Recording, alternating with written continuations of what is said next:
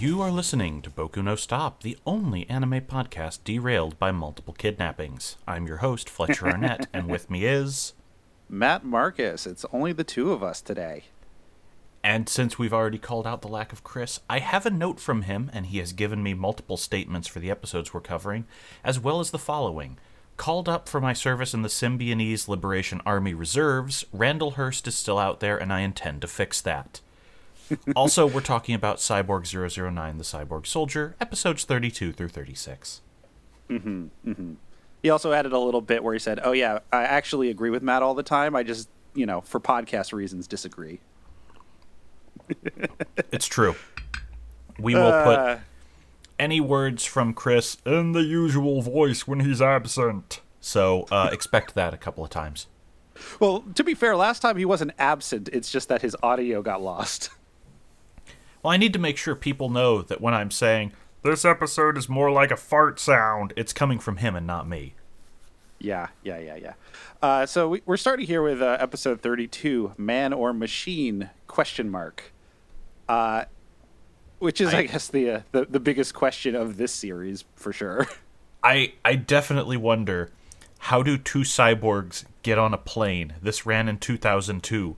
Metal detectors alone, y'all. Uh-huh. But also, they're so heavy. They must be so heavy. I think, right? Because that would totally screw up the plane. Yeah, maybe the later ones are made with some different alloys, but I definitely think the early gen... Francois alone should be massively heavy. Uh-huh. I think it's been shown before that, they are heavier than normal humans, at least. But it, is generally not remarked upon. But I think it's come up. But yeah, it's a really weird... That was the first thing I noticed. It's why are these guys on a plane? They have a plane. Yeah. But Gilmore, Francois, and Joe are on a plane. Gilmore is fretting about something. And when they land, he makes a phone call. Overseas in a real shithole of an apartment complex. And we've seen a lot of those during this series, so I'm impressed. Albert picks up. And we get the title drop. There's a pun in this that didn't really translate to the U.S., where they use the characters Ki and Kai. So the title is almost Machines Machinery. Yeah. Interesting. And Albert has the weird vanity plate of 004AH29. I have no idea if the last part is a reference. I could find nothing on it. I can't believe he still has a driver's license. This is a car and not a truck. I know, but still. He only destroys trucks. This is true. But he was asked to check out a castle on the outskirts of Triella for signs of oddity. He's heading to a big spooky castle where he's going to fight a doppelganger. And I was like, is this DeFog's castle from Shadow Hearts? What is this? And yeah, A second sleeker him is his opponent in this castle, but it seems to be fully robotic, and it is analyzing him to predict what he will do. Mm-hmm, mm-hmm. This is the worst, produced or edited episode on this show so far. This, screams, rewrites or last-second rushes, because there's a lot of... strange cuts back to the wide shot of the castle and then coming back in at a time that doesn't make sense. There's just a lot of weird stuff here.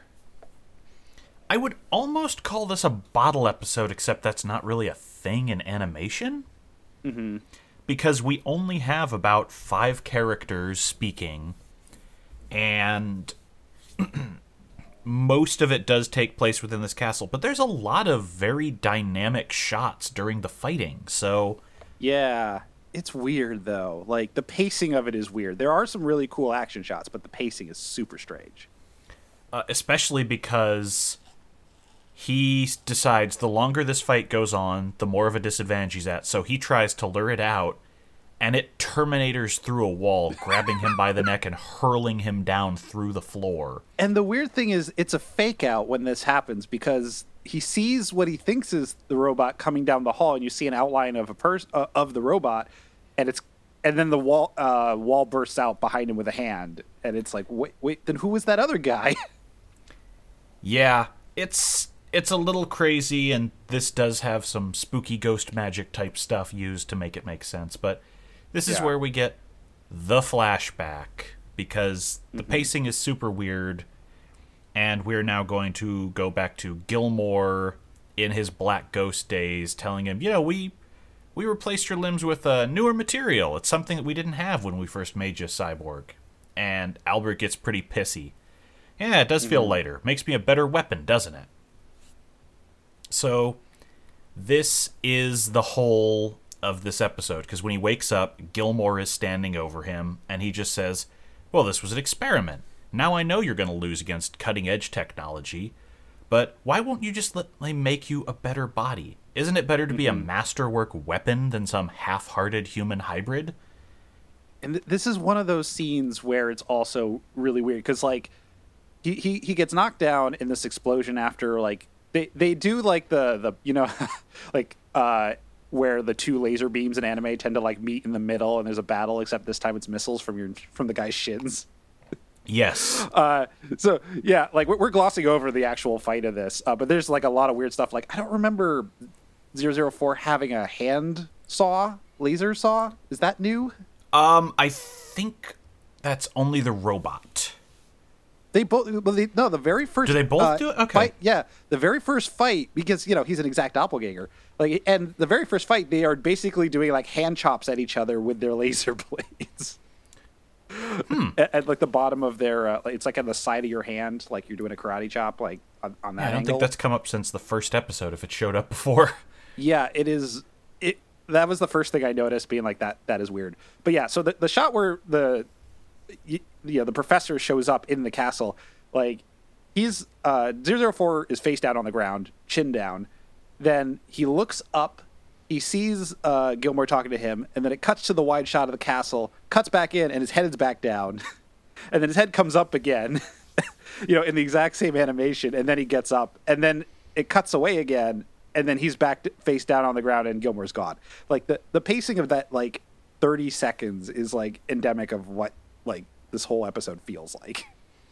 It's kind of like, it would be dreamy-weamy kind of thing if there was more weird stuff happening, but it's weird in the edit.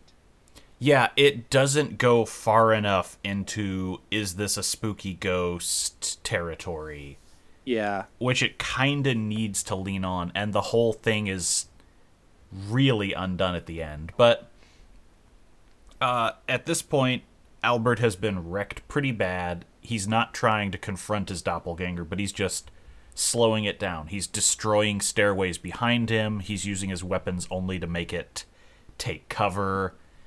And he's nearly to the exit when it leaps on him from above. And this is where everything kind of turns around, because the robot predicts the optimal move he will make and aims accordingly. Albert sees a bird's nest has been knocked loose by the combat, and he ducks down and shields the birds, so the rocket flies wide above him. So do you think the when you first see the owl, because he sees the owl when he first walks into the castle, it has red glowy eyes. Are we supposed to believe that is a robot owl, or is that just a fake out as well? I think that is, once again, poor editing or something changed during scripting and animation, because... Yeah, it comes off as, oh, maybe this is to let someone know that something's in the castle, but it's like, no, it's an owl with babies. Yeah, because it actually has real babies. I mean, I guess presumably, well, robots can't make children, but cyborgs can, but I don't know if they've made cyborg birds in this universe yet. We have had robotic birds. We've had robotic birds, but I'm like, you know... talking like cyborg birds, like partially, you know, flesh. I think the closest we came to that was the hippo from Mythos. Yeah, the fucking hippo, man. The cyborg hippo. That really happened. Why would someone do something like this? Again, I still think it's a sex thing. It has to be. If you told me Black Ghost scientists would make a weird sentient hippo for sex things, I'd believe you. I'm honestly surprised there is not more of the perversions of Black Ghost throughout this franchise. I mean, like, literal perversions. Like, we literally just played through Shadow Hearts, where somebody like half reanimated, half cloned somebody from old lover's DNA and an ape in order to fuck it. Like, yep. And breed. Sorry, fuck her. She has, you know, she is a person, technically. And she was designed to be fertile, which we find out. I forgot that she was supposed to be... Was she supposed to be fertile? Yeah, they said that she has way less mechanical or augmentation than the rest. Oh, I thought that just to mean that it was, you know, it was all there, but I didn't think of it as like a, oh, and therefore it could have children. She could have children. No, they were... the other two apes commented on the fact that she said, oh, yeah, it would be great if the master could retire and have a family with her. God. Yeah. That game had a troublesome third act. Yeah. Just kind of like this episode here.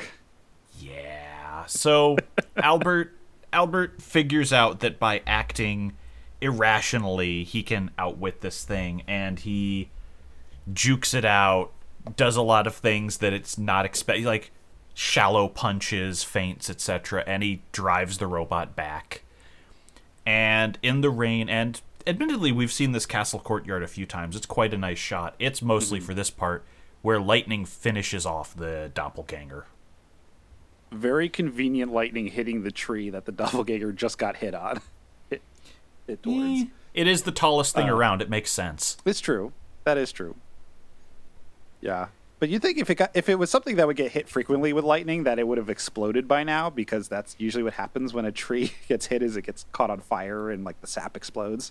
Here's the problem. It's been so long since anyone came out here for a dramatic confrontation that it hasn't had to rain. That's how the tree got so big. Totally makes sense. I buy that. Look, we're talking Black Ghost technology here affecting weather in this set of episodes. We actually are. But, and also not the first time, because we had the Mythos arc that happens too. Yes, although they were using psychics there. That was different. Yeah, a little different. Hope you like psychic shit, because we've got more coming next episode. Hooray. But Gilmore just walks out ranting and raving about this. You know, how dare you? How could a cyborg defeat my robot? You half-baked... And we do another one of those cuts outside the castle that Matt has commented on, and we just hear gunshots. That time it works, though, because something other than just looking at how spooky the castle is and looking at the weather, this is the only time where it actually seems like it's trying to show a thing, or at least make it more dramatic. And yeah, we find out that that the professor here is also a robot, because 004 says, yeah, no... the real professor would never set up this kind of stupid test of machinery. And then he just kind of gripes that rain is terrible on a mechanical body and makes his way out. I don't know if that's like a badass line or just it feels really silly. Like, the first time I watched it, I'm like, oh, yeah, that's kind of like trying to do like a silly mic drop thing because they're going to rust out in the thing. And then I realized, oh, wait, no, he also has a metal body. So it's kind of a joke. I think that's just him actually bemoaning it, because he's commented before that, you know, when my body works great, I don't think of it as anything but I have a body whenever it breaks down. Yeah, no, that's actually, that makes a lot more sense. As human as he is, he's still way closer to this crap than he wants to be. Mm-hmm, mm-hmm. So we close out with the other three the two cyborgs and an old man at a cafe, and Albert just walks right up to them. Except he's still completely scuffed up and damaged from this, because he clearly drove from here to meet them. Joe goes, what the hell happened to you? Just some trouble. Mm-hmm, mm-hmm. And this is where I have my main Chris note for the episode, because we find out Gilmore's call at the airport was not to Albert. He was upset all along the flight. He might not have unplugged an iron and called Chang to check.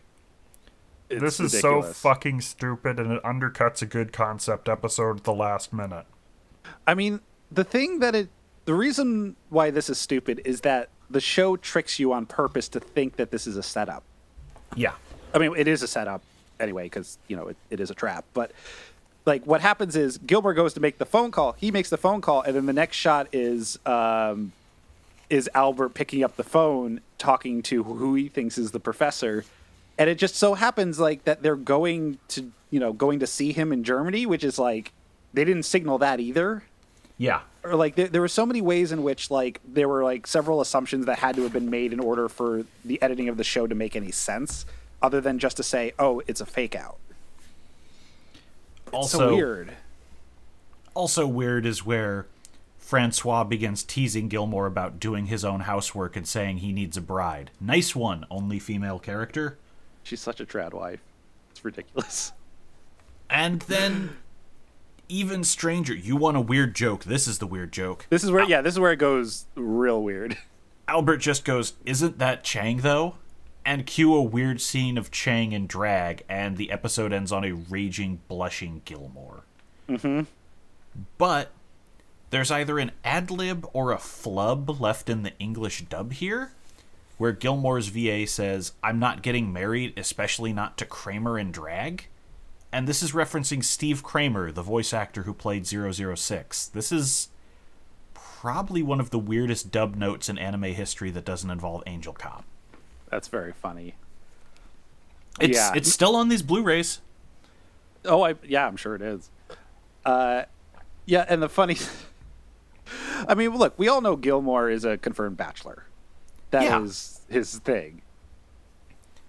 So yeah, this is a generally sexless universe, but it kind of fits. So whenever we have moments like this, the whole thing gets strange. Yeah. Yeah, it's very weird. That takes us to episode 33. It says here crystallized time, but the DVD or Blu-ray says frozen time. The translation in the subs was crystallized time. The menu uses a lot of the U.S. names. So I basically just pick whichever one sounds better when I use these notes. Yeah, later on, like the last episode we're talking about here is called Frozen Ground. So like the redundancy of that probably means crystallized. Crystallized time is the better name for this, for sure. This is my favorite episode in the series. It's okay. This is where I gotta like put on my Chris voice here. It's like, it's conceptually cool, but there's just no point to it. I will just read off Chris's note in the abstract. Frozen time is interesting, but none of the characters have enough interiority to make it gel for me. I think it might be a cast size problem. Yeah, I'll put in my thoughts at the end, but I generally agree with this. Like, I think this is a cool setup, and in some ways they think it through. But for me, it raises a lot more questions, and at the end of the day, I really don't know what was the point of it. This will actually have consequences. Cool. Yeah. But let's just get into the actual meat of it. This is basically cyborg body horror from a way that we haven't seen before, because we've seen Albert being horrified that he's less man than machine. We've seen Francois angry that she's a weapon of war and can't really be a pacifist because she swept up all this, etc. This is Gilmore goes to perform some maintenance on Joe's accelerator. He does his work, starts writing a note on the desk nearby. Elsewhere in town, a truck driver nods off and his vehicle slams into a clothing store. A family is around, and a few of the cyborgs who are at a diner on that street get involved because they hear the noise. Well, they're at Chang's restaurant. Yeah, I'm just saying they're down the street from this. Yeah, because that family was at the restaurant, and there was a cute little scene where GB is like making his face turn into different animals for the little girl, and when the father turns around, he's back to normal. Yeah. Although he does have a really smug look on him that makes him look really creepy in that moment. I mean, if you were the parent of a child around GB, you would also probably have your hackles up. That guy just gives off weird vibes. Like, he just needs, like, those really big, like, Coke bottle glasses, and he'd be, like, full creep looking. Yeah, or a small mustache. Or, yes, small, thin mustache, for sure. Yep. So all of the cast are on the street, the truck's fuel lines catch, an explosion is imminent, and time stops. So Joe wakes up and he's hearing nothing. It begins to dawn on him he is stuck in accelerator mode and he can't turn it off. The switch in his teeth won't do anything. He's trying to figure out what to do, but no one can respond to him. It becomes apparent real quick he's moving far faster than usual. Some people have done the math. He might be going faster than light speed right now. Mm-hmm. And he can literally stand on the waves on the beach without disrupting the surface tension. If he touches anything, it heats up or melts or combusts instantly. Yeah, the thing is, they play a little fast and loose at this, I feel, because, I mean, for one thing, he drops the interesting note that the clothes that he wears are all made by Gilmore, because otherwise they would instantly burst into flame the second he tries to use accelerator mode, because of the, he calls out it's the air friction that's causing it. And but like when he walks on the beach and like tries to throw that rock into the water, like the rock stops, but it doesn't like start to glow or melt or anything. We'd only run into that later when he's in town and tries to move a piece of paper that's been suspended in air, and which immediately bursts into flame. He has to, this is also put in place because it's going to make the next part challenging, wherein Joe is stuck in this moment of time for what is over a month to him. Yeah. And he's wandering around the town. He sees the crashed truck. He sees the explosion starting. He sees all of his friends directly there. He cannot move any of these people out of the way. He cannot move most objects because they will melt or warp or be damaged. Mm-hmm. And so he's trying to solve the puzzle of what to do to save those people. And this is going so slowly that he starts hallucinating in the middle of this month. He's hearing the voices of people around him. Eventually, the only thing he can use to judge time is that he sees a jet moving slowly at a snail's pace across the sky. They really do a good job selling, like, how horrifying the situation is, in that, like, there's just, you're completely, even though everyone is still there, You are essentially completely alone, and you really can't touch anything. But the thing is, it's, again, it raises more questions. Like, he's there for a month. Does he need to eat food? Does he need to drink water? Like, he's partially still flesh and blood. And also, he can't move those things because, you know, he tries to eat something, I'm sure it just turns into, like, coal or whatever. like I have no idea, like, how does he survive what is... Because his body's running... I assume his body's running in, like, normal speed while he's in accelerator mode, right? Because otherwise nothing makes sense. So he should be dead. I hadn't actually considered that, but yeah, that does kind of break the concept of the episode if we go that far. Yeah, I don't... Like, unless there's, like, something, like, earlier where they said, like, okay, they don't really need to eat or drink. Like, it's just kind of a human thing, and, like, it's nice to have, but, like, they can live off of whatever... Like, I'm sure, like, you know, Gilmore probably knew this was a possibility and, you know, probably some kind of fail. Yeah, he did. And, like, had some kind of fail safe in there being like, well, this is so he doesn't starve to death and he gets stuck in time. You know, technically there is that whole thing about nutrient pipes in the body. So let's just presume it's something to do with that. Yeah. It's not really, like, material to the episode at all. It's just this is where my mind goes when you set up this interesting scenario and you set in certain rules, but then you take those rules to their logical conclusion and it gets a little weird. And so eventually, yeah, you know, he's having a breakdown in frozen time, but the finale is he does save the people on the street. Eventually, he's back at the house, and he's just bemoaning everything, and Francois hears him and goes, oh, you're out on the balcony now. Okay. Mm-hmm. And that's when he realizes he's adjusted back to normal time. Yeah. So we cut to the street, and we see how he saved everyone. He dug a hole under the people nearest to the blast, so they fell in underneath it. And he broke open a water tower nearby so that when time started again, it would just douse all the flames. Mm-hmm. Yeah, and like he grabbed a metal bar that was holding up a big ad sign on the top of a building, and like, you know, it glows red hot, and it's like red hot in his hands as he is like digging this hole because of the friction. Like, it's pretty hardcore. Yeah, it's a lot of things were considered in this episode, like how do we solve this puzzle we've set up? Mm-hmm. But I can definitely see the note about Joe doesn't really have enough of an internal monologue to get anything other than, oh no, it's causing psychological stress, but yeah, we don't really see anything other than the hallucinations. Mm-hmm. However, we do get there's a B story throughout this whole episode that Gilmore has been writing a note that says, "Dear Joe," and he's writing it at such a pace that every so often Joe can see another few letters or strokes or words, and none of it is answering anything. So finally, when he comes out of time, he walks inside and goes, what were you writing down?" And Gilmore just goes, "Oh, I was warning you the maintenance might have some side effects while the accelerator recalibrated, but it's clear that you didn't need it."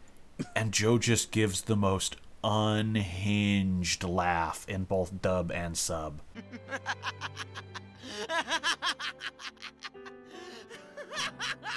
"009? What's so funny?" "009, dokashita?" Is that how the dub works? Because the sub says something different. What did it say for you? So what it said here was, if I was writing a note that if you woke up early, that that the accelerator was recalibrating, but it'll go away on its own. It'll correct itself over time. Yes.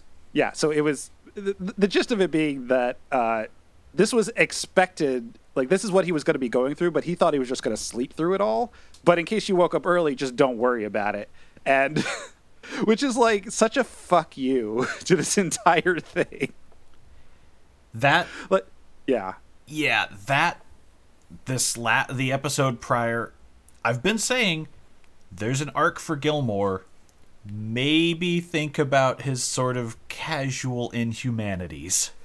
Maybe write that note first. Yeah. Maybe just have it ready just in case, you know, something goes wire. Yeah. The thing is, yeah, Joe at the end, like, you know, he kind of walks off on his own to get some air. Everyone thinks he's like weird because he just burst out into weird hysterical laughter, and he cries a single tear and the episode ends. And, you know, one of the things, like the lowest point in the frozen time part of this is that he's like, oh, you know, saying how he's so alone, but that's fine. He grew up. He was all alone. He was alone for so long. Why is it so hard for him now? And then that's at the point where he realizes time starts going forward normally again, just about, like, at least the way it's shown in the show. When he's finally resigned to it. Yeah. Yeah. So the thing that gets me about this is I feel like what they really are trying to do is, you know, just like the last episode, it's a character study. Like, we really needed this event to have an effect on the character for, you know, for either Joe or Albert to realize something about themselves and come to terms with it, or like grow. And it just doesn't seem like in either case that actually follows through, especially in this one, because it just feels like he gets really lonely and then it stops, and then he was told it was all just, there was no point to it. It was just going to happen like that anyway. Sorry, bro. And then he just laughs about it, and then he moves on. Like, they're just, I feel like I'm glad to hear that this comes back in a certain way later on, but like, just watching this episode by itself, I go like, well, that was pointless. It was cool, but it was pointless. I love me some body horror and psychological horror, and this is an episode tailor-made for me because it is just, what if we take these powers that you have that are so far beyond mortal men, and we turn it into, what if this is the ultimate monkey's paw curse? What if GB gets stuck in one of the animals he turns into? They don't ever go that far with him, but yeah, that would be a good one. What if his circuit starts breaking? Yeah. What if my dude gets TARDISed? What if G Jr. loses his connection to the Earth? No, that just means Black Ghost is around. That's what he can tell. I know. It's just like try to do that for every single one of these cyborgs. Yeah. No, you know, I think like what would be interesting to see, like what would Francois do if she loses her ability to sense things or something. Like there are other ways you could do similar things. Like obviously, if you went through every single one of them, it'd be ridiculous. Yeah, and get really silly. But it also, the weird part about this is this all feels like very early sort of world establishing, character establishing episodes that are happening very late in the show. So a thing that's happening in season 2 is, in season 1 they were on the run. They were just doing maintenance to keep everyone functioning. Now Gilmore is idle, and Gilmore has time to tinker. Yeah.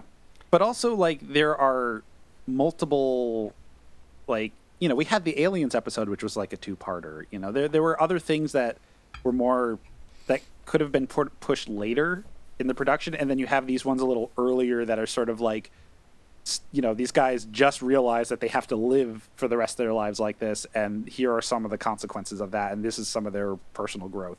It just feels like a weirdly placed set of episodes. And we don't see, as far as I've gone, at least in the show, like we don't see any other episodes like this for any other character for, you know, up until the end.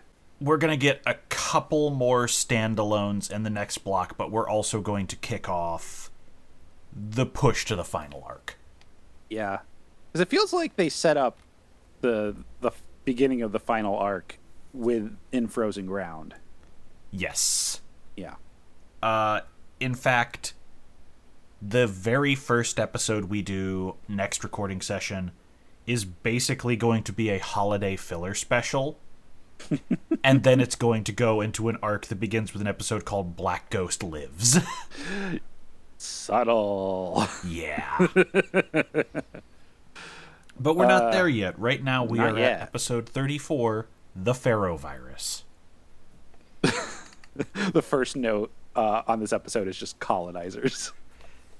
I didn't take many on this one because this is actually a pretty good action standalone. Yeah, it is. But there's not a lot of plot here. It's just, you get very pulp novel, every 5 minutes something has happened until the end.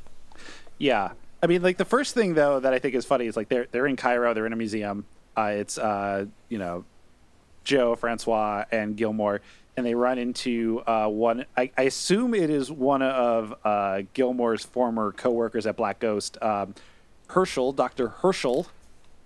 I suspect this guy was not Black Ghost. I think this was just, hey, before I turned to the side of evil, I knew other scientists. Okay, yeah, that makes sense. You know what? It wouldn't surprise me if the two of them, you know, met at Temple, because yeah, that with a name like Herschel track. Yeah, no, this guy is extremely Jewish. At least to me, he is. But yeah, no, it's an interesting episode because it feels very pulpy. Yeah, this could have been a series of film reels, because every few minutes a new complication has come up, and then if you were to just cut it off and go, oh, you have the cliffhanger for the next one. Mm-hmm. Yeah. We don't have a lot of notes here just because it is kind of beat to beat with some action in between. We start out with a museum and a history of Tutankhamun's tomb. Long story short, they talk about the ancient curse, and everyone thinks, yeah, it was probably some virus preserved in the mummy, and this is what made everyone ill. And that's what Herschel is, like, Herschel is specifically there because bacteria is breaking down the mummy, and he's supposed to be helping preserve the mummy without, like, I guess mummifying it further. I don't know. Yeah, it's very hard to decontaminate a mummy without doing anything destructive. If you ever look into art preservation or some of what they have to do with paintings, imagine that with flesh. Yeah. And it is notable that he being the mummy, is holding a clutch of these specific flowers that are local to Egypt. And Francois is like, there's a whole bit where Herschel says, "Oh yeah, that was put on him by his wife," and Francois is like, "Oh, she must have been so sad in the moment that she put these flowers on her dead husband's body." And there's a whole bit where like Herschel goes like, "Oh, don't worry, they were married at like 9 and 11 to each other. Don't worry, they were very happy together." Yeah. Like, wait, that's not the problem. This episode goes weirdly in depth on the history of Tutankhamun and this actual pyramid until the adventure begins. Yeah, and it's so funny because he says like, "Oh, they were definitely happy together. Check out this relief in the side of the tomb where they show they're happy together." And I'm like, yeah, there's absolutely no propagandistic reason why somebody would carve this into the side of a tomb of a king. It's like, it's not like Melania and Trump standing next to each other pretending to smile and be a couple like that. They have no ulterior motive to pretend that. Ah, the lesser Tutankhamun theory. Oh, God. I mean, like, we're also talking like we're a week out since the whole doppelganger thing for Melania was going on. The doppelganger thing has been going for a few years of this presidency, but it's really kicked up lately. Yeah, what the fuck? Really? Like that's what we care about now? You know, here's the thing. In terms of wild presidential scandals, did JFK have Marilyn Monroe killed is one thing. Did the president's wife die and were using body doubles to conceal that until the election is a whole wilder scam. Oh, I just assumed the doppelganger thing was Melania wants nothing to do with her husband and refuses to go out places in public with him. No, the theory, especially as of late, is that, she's dead of the virus, but they can't let on. Honestly, if they replace Melania with another similar-looking woman, I don't think Trump would notice. Also probably true. Anyway, back to the actual story. So terrorists want to make a fucking bioweapon out of this mummy, deploy it on Cairo and possibly other major worldwide centers, and control the flower that seems to be a vaccine or cure for it. Yeah, like the weird part is how they figure this out, right? So they're talking about the curse and they say that like, oh yeah, all these people related to the dig died except for like the main guy, Sir Edmund Hammond, I think, who was an actual figure.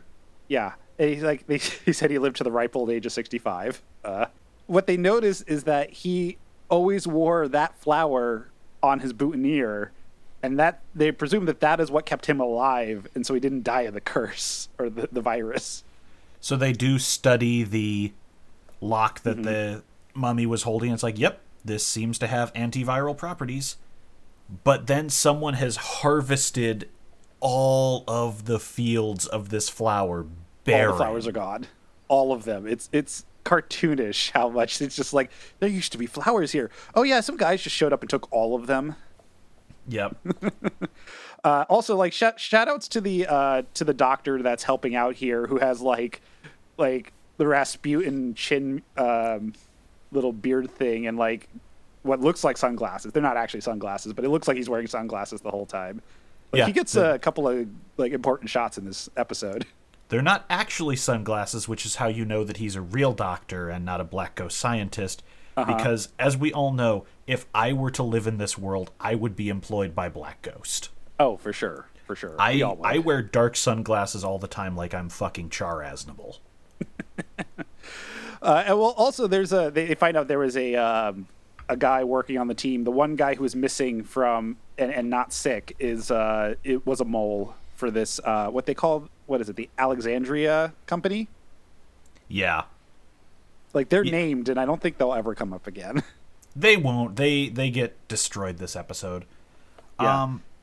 So most of the groundwork is being done by Joe and Francois, and the terrorists have a bomb of this virus designed to just aerosolize over Cairo.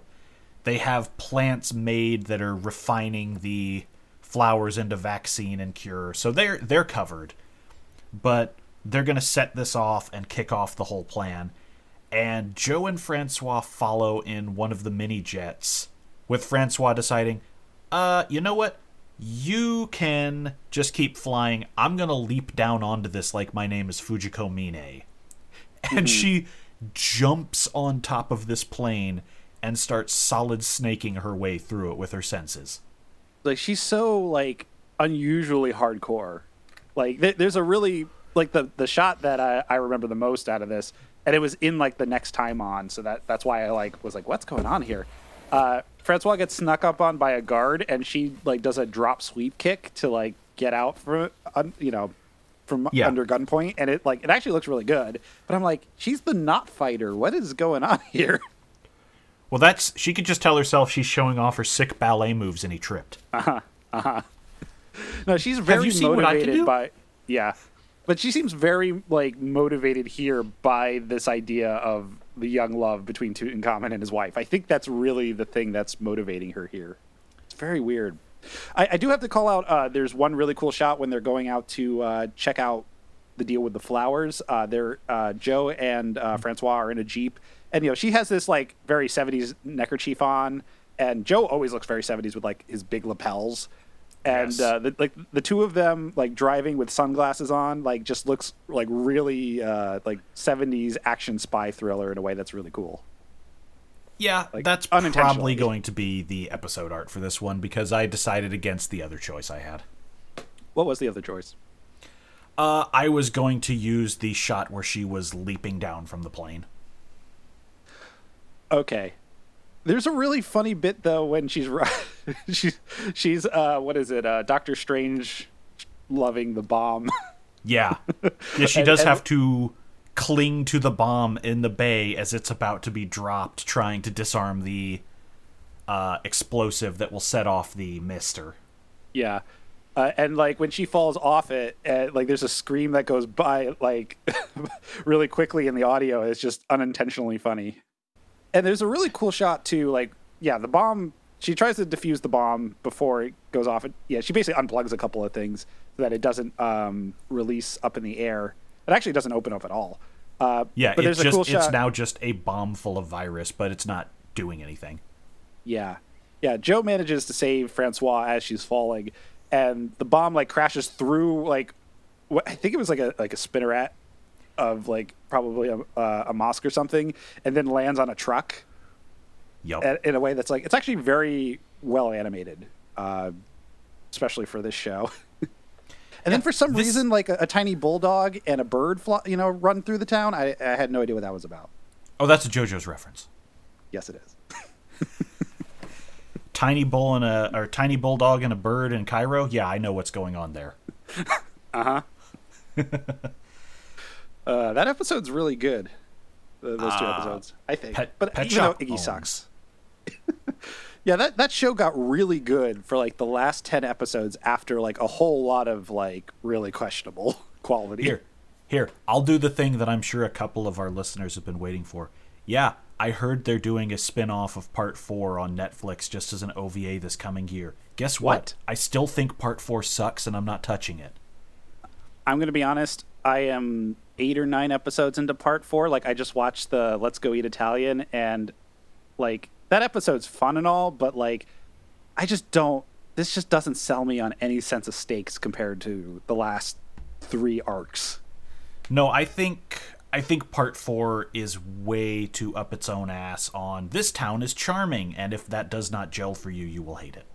It just feels very small. I mean, it literally is small, but, like, it just doesn't... It hasn't sold me on any of the characters being significantly entertaining on top of that. Like, I don't... Yeah, I haven't gone very far. I'll go back to finishing it at some point, but I'm taking a break from it because it just hasn't been grabbing me. So I'm kind of with you on that. I don't think you've met the manga artist yet. Everyone talks about the manga artist, but yeah, I haven't. That's the character who's getting a spinoff, and it's basically his travelogue around the world in different locales. Okay. I think they said it's a 4-episode OVA, so it's like, all right, that's... You know what? That's an interesting concept. That's a way you can revisit something earlier without breaking the plot of other stuff, but I don't know if I care enough. Yeah, I'll probably watch it. once I finish the rest of season 3/part 4. I need to finish that. The house stalled out on it because everyone was watching other things, and there's been anxiety over the world right now. But yeah, I need to finish that just so I can get to Golden Wind and The Best Stand. I'm not going to ask what that is because I want to be surprised. Oh, I'm just going to give you the name King Crimson. I mean, I've heard of King Crimson. I mean, that has to be good. It's called King Crimson. I know, right? That's all you need. Yeah. But yeah, final note on the Ferrovirus. We see that off-screen, all the other cyborgs who were not involved in this plot raided the bioterrorist compound and captured everyone. So that's a good use of where was the rest of the crew? Mm-hmm. Yeah, because they said, we don't have time to, tell the others. We just need to go. And the others did good cleanup work, and then they replant all the flowers. Yeah. And I have Chris's notes here. This is my vote for The Best Standalone. Good pacing, a sense of stakes, and some action, and it still works as a team episode, even if Francois is getting the moments to shine. Yeah, I think that mostly sells it. The funniest part to me about this episode, though, is we haven't seen Puma in a while. He hasn't even been around, and he's in this episode, and he's about to go with Joe to go after the bad guy's plane, and then Francois is no, let me go. Yes. And they're sure. And so I'm yeah, Puma gets to do nothing again. Puma will get some arcs. Mm-hmm. Wish they used him more. Turns out there's only a couple people who can do deep sea stuff, so if we happen to end up on the ocean, you know who's going to shine. Well, the funny thing is that the episodes that are really about him and his backstory have nothing to do with the ocean. Yeah, but that's because he wasn't born underwater. It's true. Somebody, if this went long enough, somebody would have created a cyborg computertopia or whatever thing, to be Atlantis, because that seems to be on track with this show. From memory, you're gonna get something similar. Ah, awesome. Yeah, Bioshock 4 on the moon. Ooh, sweet. I miss out thumbs. Well, I guess Bioshock 4 on the moon, isn't that just like Wolfenstein 2? It's also kind of Prey. Prey was the Bioshock 4 on the moon we never knew we wanted. That's true. I need to play that game. I own it, but I haven't played it yet. I have so many games I need to catch up on now that the election is basically over. Yeah, same.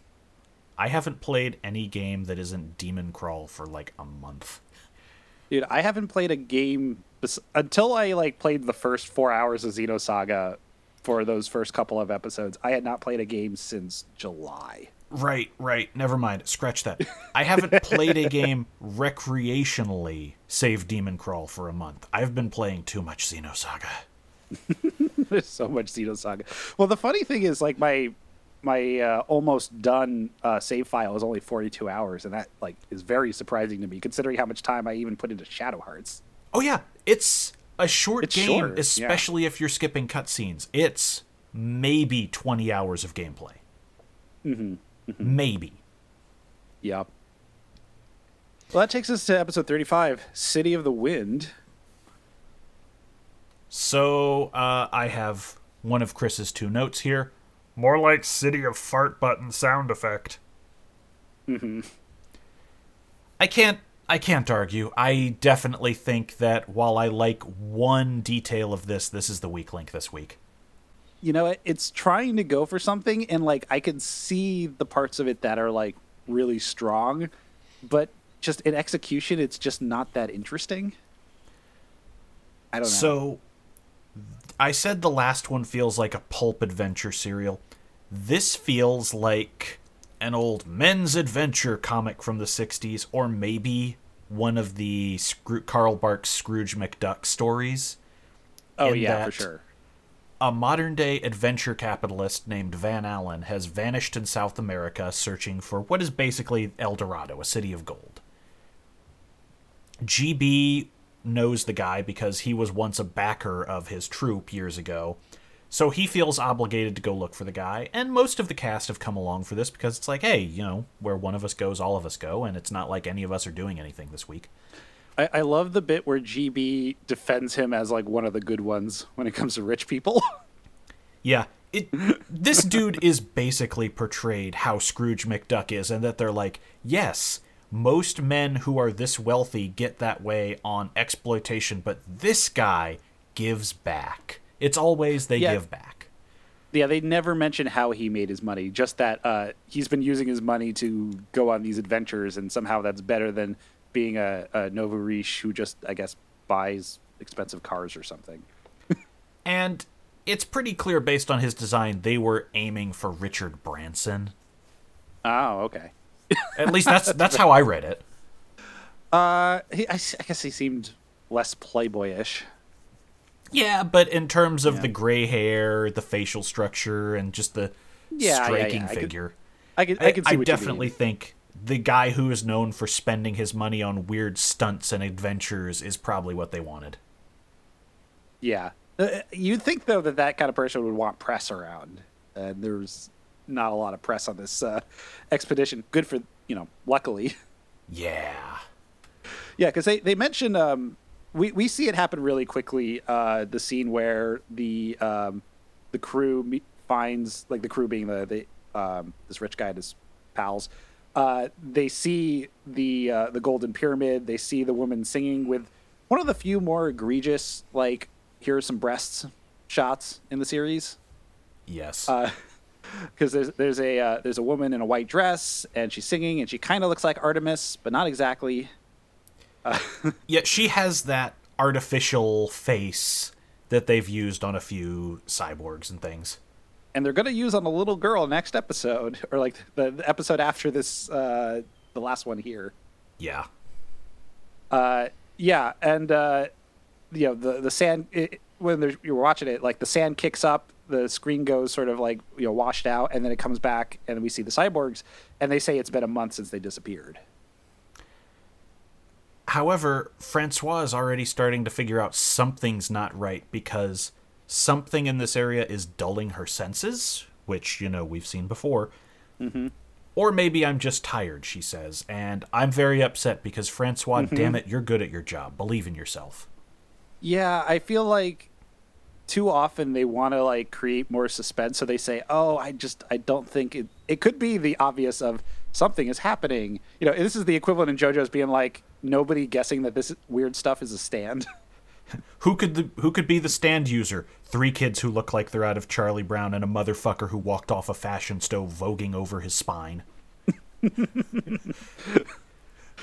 Yeah, it's just like, there's a whole lot of, like, there are times in which in JoJo's they are extremely suspicious, and there are times when they're not suspicious at all. And both cases, it's 100% a stand.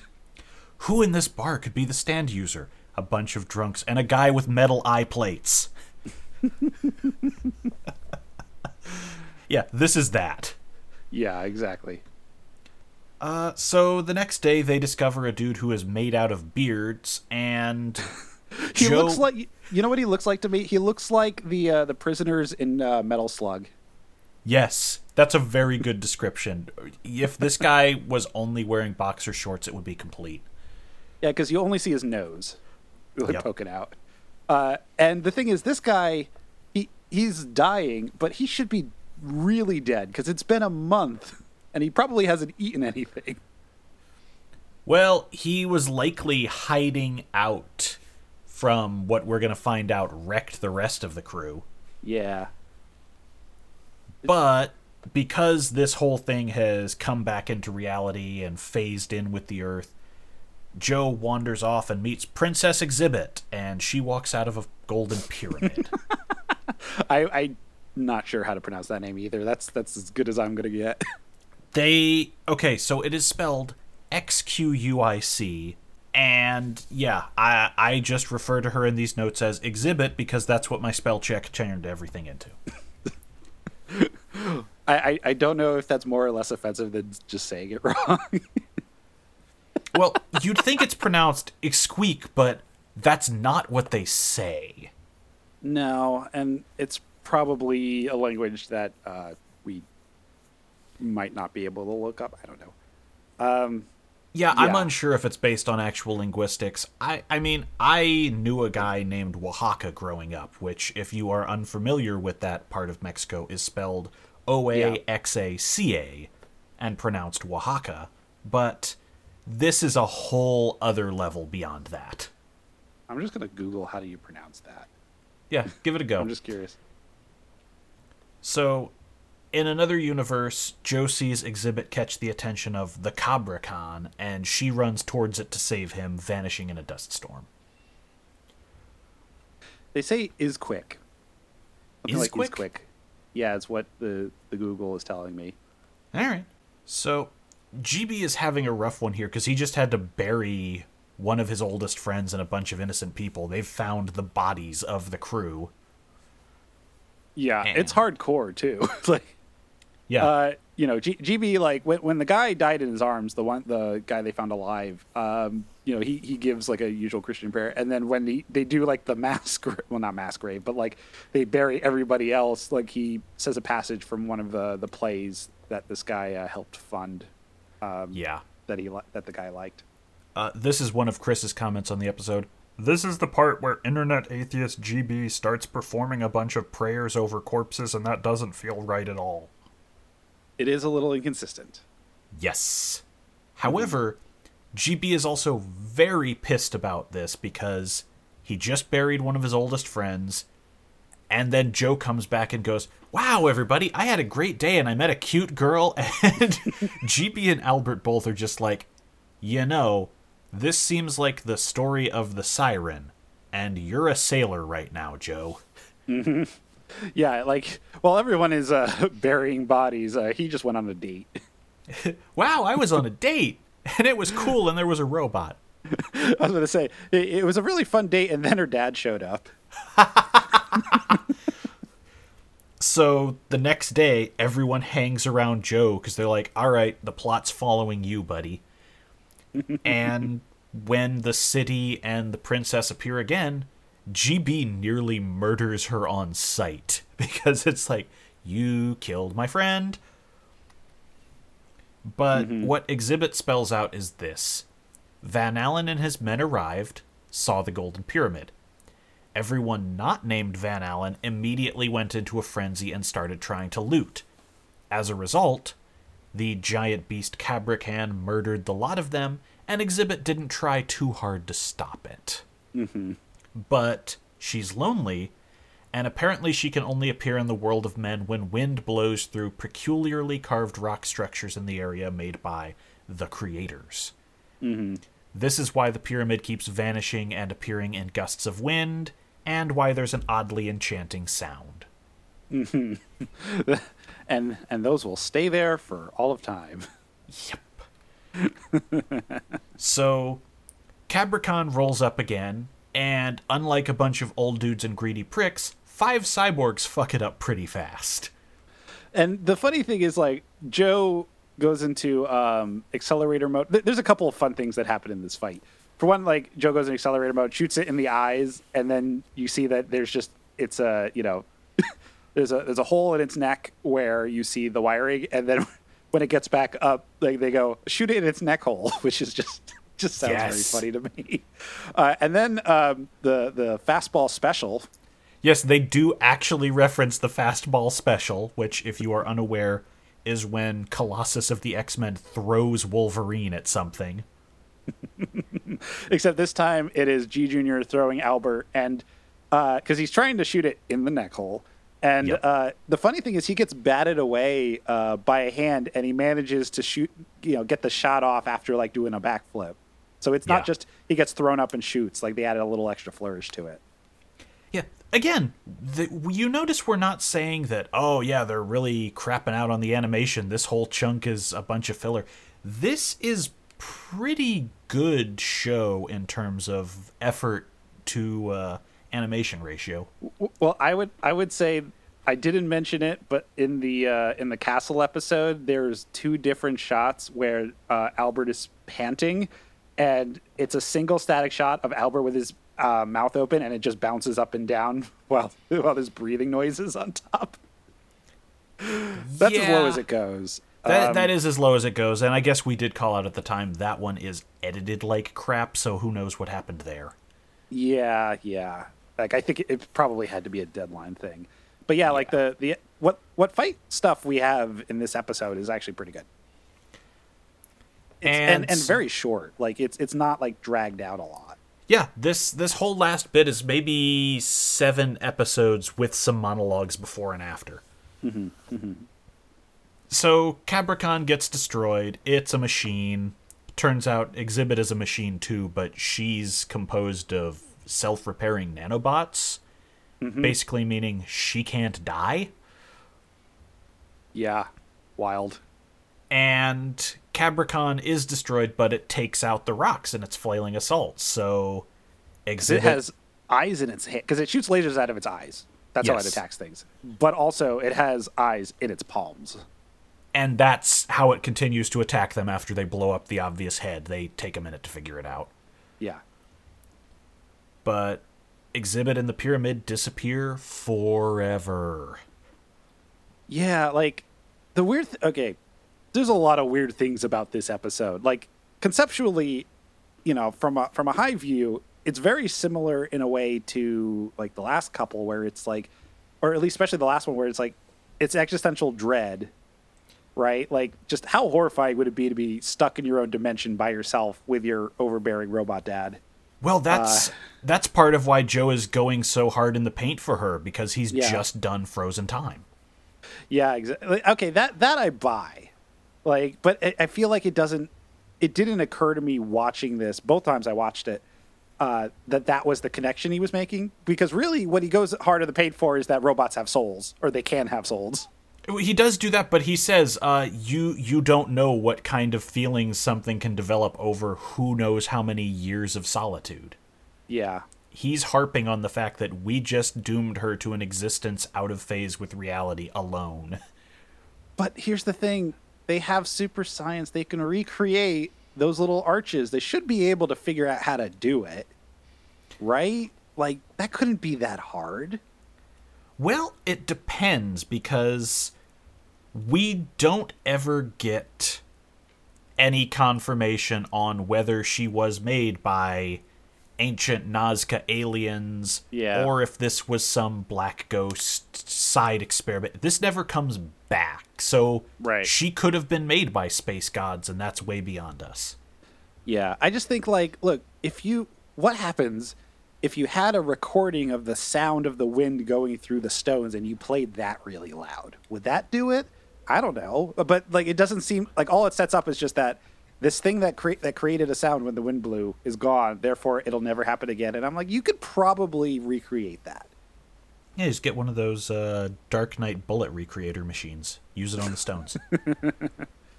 I just have, what is his name? Josuke? Who is the JoJo in number 4? Yeah, Josuke.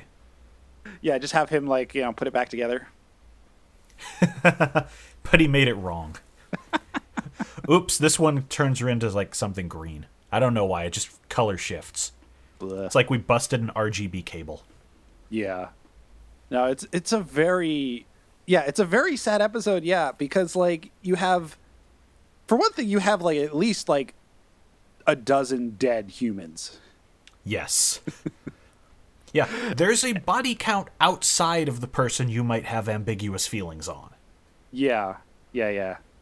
And the other weird thing is that, like, Francois feels, like, a little bit like she's showing jealousy. Like, I may be bringing stuff to that, but it just feels a lot like, you know, Joe says, hey, by the way, I met this cute girl. And she goes, like, oh, I have a bad feeling about this woman. And then when Joe... looks like he's going to walk away with her and go back to her reality, she goes, no, don't. You're just bewitched by her song. To be fair, when has Joe Meets a Girl ever gone right? And if anyone would be stupid enough to try this in the name of, I'll save her, possibly with my dick, it would be Joe. You know, again, we've harped on the fact that Joe feels very ace. Oh, yeah. Again, so, canonically, he definitely is. But I'm just joking about that because I'm being incredibly crude. No, I get it. I get it. It's just for some reason it just feels like the reason that like Francois is in the way she phrases it, like being bewitched, it feels like a little bit like she's like a little bit jilted in this scenario, which is kind of, it just doesn't feel right either. And with that, let's go into another This Doesn't Feel Quite Right episode, Frozen Ground. Mm-hmm. So we start out with the opening to Secret of Mana. And it's pretty one-to-one. A bunch of kids pass a waterfall on a bridge.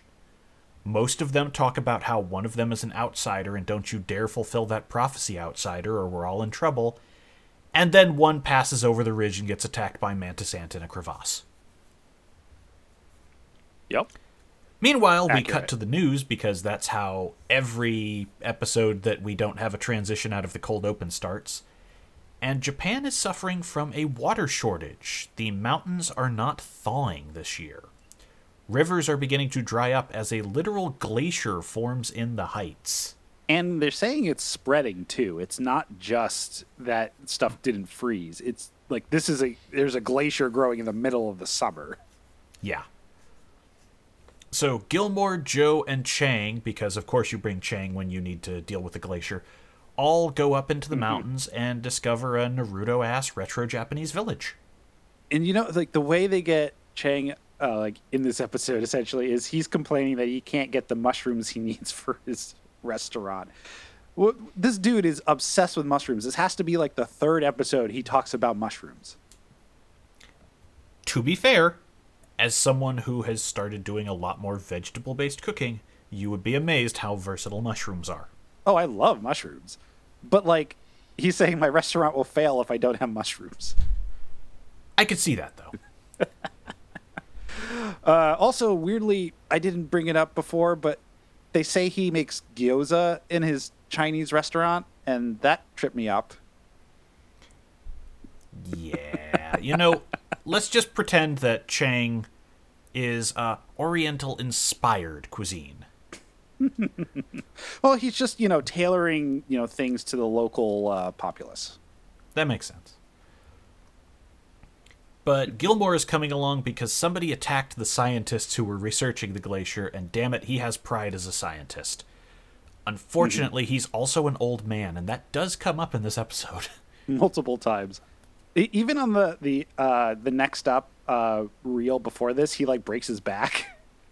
Yeah, the actual preview for this episode is Gilmore talking about how, well, I'm gonna go on an adventure too, and everyone's just like, Gilmore, you're an old man. Please don't. We can do so much more without you.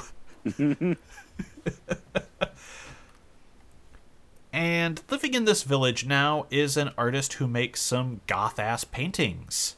Mm-hmm. He cautions all of them off investigating further due to a local legend, but he's also a giant prick.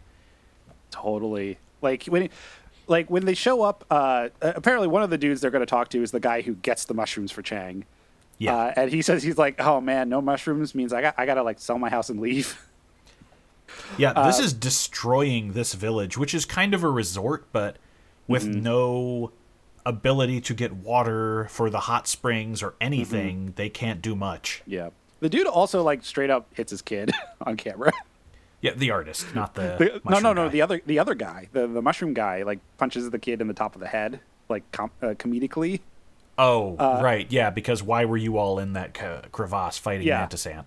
Yeah, and I was about to say, like, it definitely... had the artist when he drags his son away definitely has the energy of I'm about to beat you with a belt. Yes. Although I don't think he does. So Gilmore just quietly steals this man's snow gear and keeps going with the cyborgs. Mm-hmm. And the show will immediately telegraph that the boots Gilmore stole match footprints we saw in this cave earlier. Yep. So this is when a giant Arctic snake begins following the cyborgs. Mm-hmm.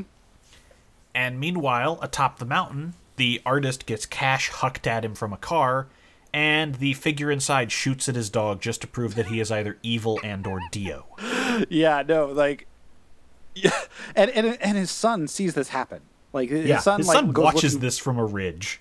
Yeah, yeah. And the, the father's like, the artist, he's like, I can't use this. What are you doing? And then just hucked a bunch of a wad of bills onto the snow and then, shot at the dog so it would stop barking. Thankfully did not kill the dog. Yep. He just, warning shot. That's how you know this is not a JoJo's. That's true. The dog lived.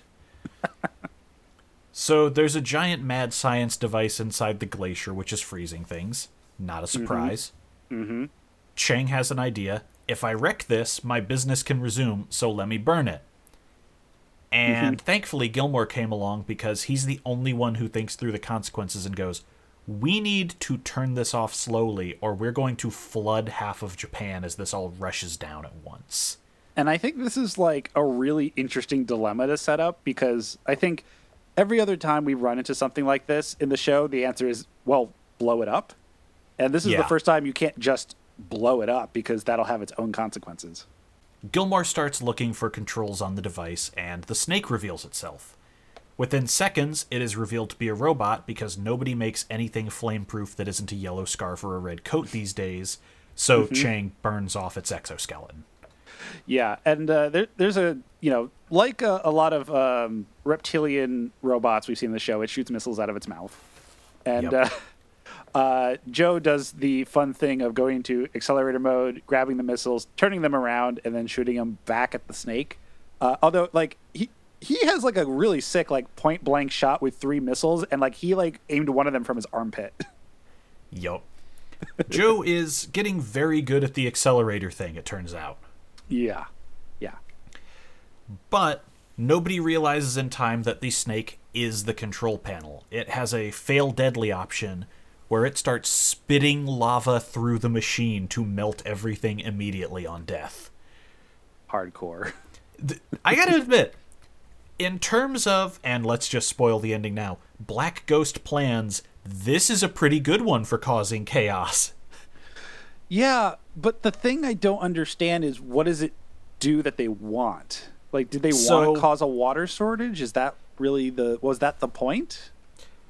The whole thing was they were trying to create a bunch of unrest in major cities because of the fact that there was nothing anyone could do without water, and the resource scarcity would cause profits for them. Yeah, I guess that makes sense. But that feels like a long way to go around to just create a little bit of havoc. But you also notice this is way more subtle and thought out than a lot of Black Ghost plans, to the point that it has, all right, if someone stops this, or if someone turns on us, it has an option that will screw them. It's... Yeah, I guess it's better than just we start wars and fund both sides. Yeah, this is a very good way to profit off of human misery that is not just the Twitter. Old MO. But at this point, a masked figure who totally isn't a beatnik artist tries to snipe the trio with a laser rifle. Joe, I went the speed of light last week, Shimamura, immediately stops this because he sees the glint on the rifle and just does the, walk behind the guy, chop him in the shoulder to stop the shot. Mm-hmm. And he points out it's a laser rifle, so it's not just any rifle. Yeah, this probably would have blown Gilmore's head off if he hadn't been stopped. Oh, absolutely. The village begins flooding because the glacier is melting, and the artist realizes he knows where the controls are. But in attempting to reach the shrine they're hidden in, he encounters 8 robot masters, each deadlier than the last. However, Flashman and Heatman right here fuck these things up in seconds because they're not human. And we saw these before, hinted at, because it wasn't the snake that was blowing up the glacier when people were exploring it. It was this I forget what he looks like, a specific monster, and I can't really name it, but it's let's just say pincers on its head. Yeah, something like that. But yeah, it was a bit where the artist covered and said, oh, it's what was it, the Benson effect or something? Branson effect, where it's you see your image projected into a snow gust, and you think a giant creature is chasing you, but it turns out no, that there are actual robots in the snow that are not the snake that protect the mountain. And the dog and the cyborgs save this guy enough that he can get to the shrine where they hid the emergency fix catastrophe button. The flood flash freezes above the village in wave form, saving everything at the last second. Mm-hmm. So he said that he was given a simple task because it turns out being an artist who draws incredibly weird, gothed up Cure album covers in a remote village does not pay a working wage. Mm-hmm. So someone went, we're going to put a machine here. Monitor the machine. Make sure it keeps working. We'll give you a monthly salary. He didn't know what it did, but he was really happy to turn on him when they stiffed him and then went murder an old man, too. Yeah, I would imagine that, like, he probably covered up for some murders, but he didn't perform any murders up to this point. Or wasn't told to perform any murders. It's just like, Snake did something. They must have fought first. Yeah, or just... You know better than to go up there. You don't go up there or else, you'll die. But at this point, the last things he says to his son are, have fun living with your aunt, and he turns himself in. But there is a nice bit where he hugs his son, being like, I'm sorry. But, they had set up earlier that his aunt has been, or his, I guess it'd be his sister, had been bugging to have the kid move in with her. And he was like, no, I got to... he has a weak constitution. He needs to be up here in the mountains and stuff. And then he's just like, oh, no, you got to live with your aunt. Sorry. I tried to give you a living. Sorry. And that's why you don't go into art professionally. At least not in a remote village. I feel like he could have had a way better chance in the city. I mean, look, Etsy was not around at this time. No, that's true. Yeah, maybe eBay, but I don't know. eBay would have started, but I don't know how much reach it would have given you for art. eBay is like hella old. It's like from 95 or something. Oh, yeah, I'm saying it was around. I just don't know how many people were going to what was then mostly an auction site going, I'm going to buy me some art. Yeah. Put it up, buy it now. Yeah, nowadays it's, a global marketplace that I use multiple times to get around some stuff. But I haven't bought something on eBay in so long.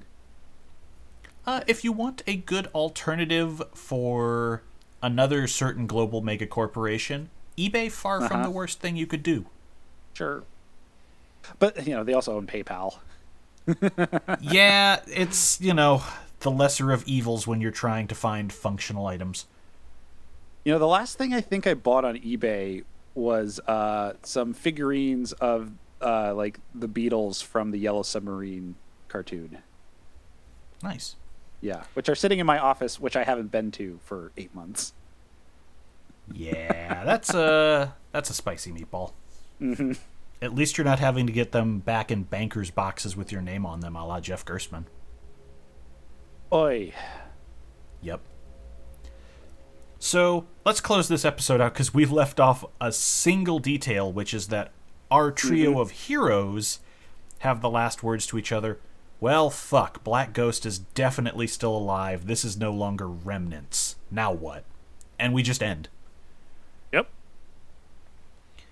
So with that done, anything you got on this run that we didn't discuss?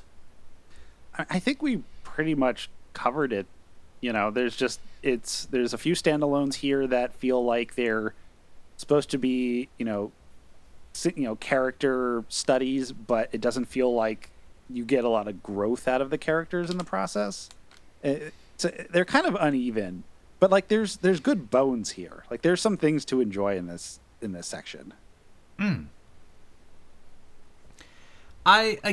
This has my favorite episode of the show. I think that, with the exception of City of Wind, this is all a pretty good run. And we've had worse standalones. We've had worse periods of anime original filler. I'm all right with this. Yeah, this isn't as bad as, like, the Aliens. Honestly, nothing here is Aliens bad. I think probably one of the worst episodes, other than the Aliens, of Season 2 is what we kick off next week with. Oh, really? Yeah. Because we're going to be back. This episode is bad. We're going to be back in 2 weeks with the thing you've all been waiting for: the worst possible Lightning Strikes Thrice Boku No Stop crossover imaginable. Oh no. Yup. The lightning's going to show up in this. How much did you like the part where Shadow Hearts ended on a time loop with someone marrying their birthing a kid? No. Yeah. That doesn't sound... No. Yeah. And it's a holiday special. Oh, boy. See you around. See you. Oh, also listen to Lightning Strikes Thrice. Yes. Yeah, you should listen to other shows on the Pitch Drop Network, which both of us are on various members of. And if you go to tentacle.pro... you can subscribe to our Patreon, where there are bonus shows which contain more Chris Taylor and the FF14 show that has actually been sweeping the nation. Apparently. Hey, you know what? If it moves numbers and gets butts in seats, who am I to complain? I don't have to edit it. Look, I told Chris when we first started Lightning Strikes Thrice that, like, there's a reason why our Final Fantasy 15 season was going to be way more popular than any of our 13's seasons. It's true. But yeah, we're going to start Xenosaga. We've already recorded the first two episodes of the Xenosaga season, so that's going to be coming out very soon if it's not out already. It's out right now. Oh, damn. It's out right now or tomorrow, because we've started setting up an alternating thing where on the week we record the other show, we release the one. So Chris already has the Generalities episode out. Yeah, usually we're like... recorded like 4 episodes ahead, but this has been a little bit different run here. This has been a wild year. It's been crazy. Yeah. We tried. We got a backlog. We ate the backlog. Mm-hmm. Hey, Fletch, should we watch Pretty Guardian Sailor Moon as a patron only season? You know what? If we're gonna do anything that would basically just be the two of us, that feels like far from the worst idea. Because I mean, don't think Chris would come along for that. I also, well, of course not. But also, I don't think that, speaking of Chris's, I don't think Sailor Business is going to do it. No, it looks like they're not. That show... really cratered at the end, yeah. Yeah, and some of it has to do with the world, but it's kind of wild that Xena Business has become a more reliable show on that network. Man, here's the thing. Season 5, Sailor Stars, is just not very good. It's mostly a rehash. So here's the problem with the anime half of it. On everything else after the second arc, they basically let the manga go ahead. Mm-hmm. And they could just adapt from there. So they had to do some filler sometimes, because we're still adapting, like, 12 chapters into a full season, but they had the arc, they had the structure, they didn't have to guess. With Sailor Stars, they have to guess based on where the first 2 chapters go, and that's it. Yeah, I just feel like the formula of the show became so much more apparent and tired that season, where we saw the same things, and they tried to capture some of that first season magic by getting rid of Mamoru and basically putting in Mamoru 2.0. Well, here's the thing. Pretty quickly in the manga, you just get confirmation that... We should probably save this talk for if we do that. Yeah, let's see if we can't figure out a way to make that scheduling work. Like, we can probably work out something. I would love to do that, because I very much enjoy Pretty Guardian Sailor Moon. If anyone doesn't know, there was, in the mid-2000s, a tokusatsu adaptation of Sailor Moon by Toei, the actual people who do most of the Kamen Rider Super Sentai stuff. Yep. And it ran 50 episodes, and it only adapts the first series of Sailor Moon, but it goes in such wildly different directions with it than anything else. It's such a weird artifact, too, because it's so goofy. And it did not succeed. They have never released it past the original DVD releases. It's never gotten an HD upgrade. Apparently some of the actresses did all right after that. Like, some of them were like first timers, and like they had careers after that. So yeah, it wasn't a complete failure. But it's just it did not make the money they were thinking with, we'll do tokusatsu for girls. And a little after that, they came up with Pretty Cure, which did that formula a lot better. I still can't believe that Queen Beryl is played by an actress who ended up doing like a softcore porn remake of a 70s BDSM film.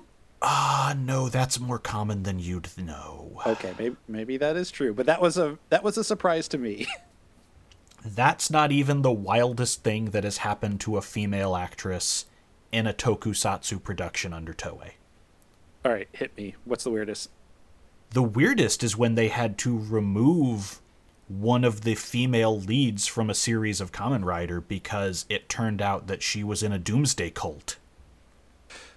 Wow. Yes, mid-series. Huh. Yes. Interesting. It turns out after that whole Shinrikyo thing, you can end your career pretty fast if you get in with a doomsday cult in Japan. Yeah, I guess it's part of, it's put in the contracts now. Like, there's a doomsday cult clause. And for what it's worth, a thing we might want to cover sometime on this show is the time Ikuhara did a series that also touched on post-Om Shinrikyo, Penguin Drum. You know what? I've been curious about Penguin Drum, but not like... Should I watch Penguin Drum before or after Yurikuma? Before. I think Yurikuma's his weakest work. It sounds like it. I've been listening to the Imagine Me and Utena coverage of that show, and it seems real weird. Yeah. I think that dude needs 26 episodes to give his ideas room to breathe, so that one being so short really kneecaps it. I'm sure there's a lot of reasons why it doesn't work as well as intended. Well, that's the thing. He's done plots about lesbians and teen romance and queers and a lot of other stuff before. It basically just feels like Utena cast-offs. I heard Sarah Zanmai was better. I actually haven't seen that one. I was waiting on it after how bad Yurikuma burned me. I was told... I have the sense that it's better regarded than Yurikuma. That would not be hard. I guess that's fair. Yurikuma is... If you like it, you really like it, but most people do not like it. Just the descriptions of the dripping imagery is like very uncomfortable. I've heard descriptions of it, and I'm still like, I am embarrassed already. Yep. Yeah. If you are unsure of what we are discussing, this will tell you a lot. Yurikuma Arashi would literally translate to lesbian bear storm. Mm-hmm. Mm-hmm. So there's a lot of eating of people. Yeah, there's a lot of eating of people. There's a lot of flower imagery. A lot of flower imagery. Extremely yonic. And dripping honey. Yeah. Yeah, it's not subtle. It basically is telling you at all turns, this is what it means. Are you ready for these metaphors? Man, like, they're so literal. They're probably not even really metaphors. The bears are kind of metaphors for predators, but kind of. Yeah, weird. Anime is weird. Anime is weird. Ikuhara is weirder. Yeah, we've covered very I guess Eva gets weird, but it doesn't get weird. Eva gets weird in the way of a very bipolar director trying to make do with what he has. And Ano is a talented man who can pull that out. Ikuhara is a talented man who continues doing things that burn bridges with studios in a way that he gets less rope to hang himself with each time. Yep. We'll be back in 2 weeks. We'll cover things. We might do another sideshow for those patrons, so maybe take a look at tentacle.pro. We'll see ya. Peace.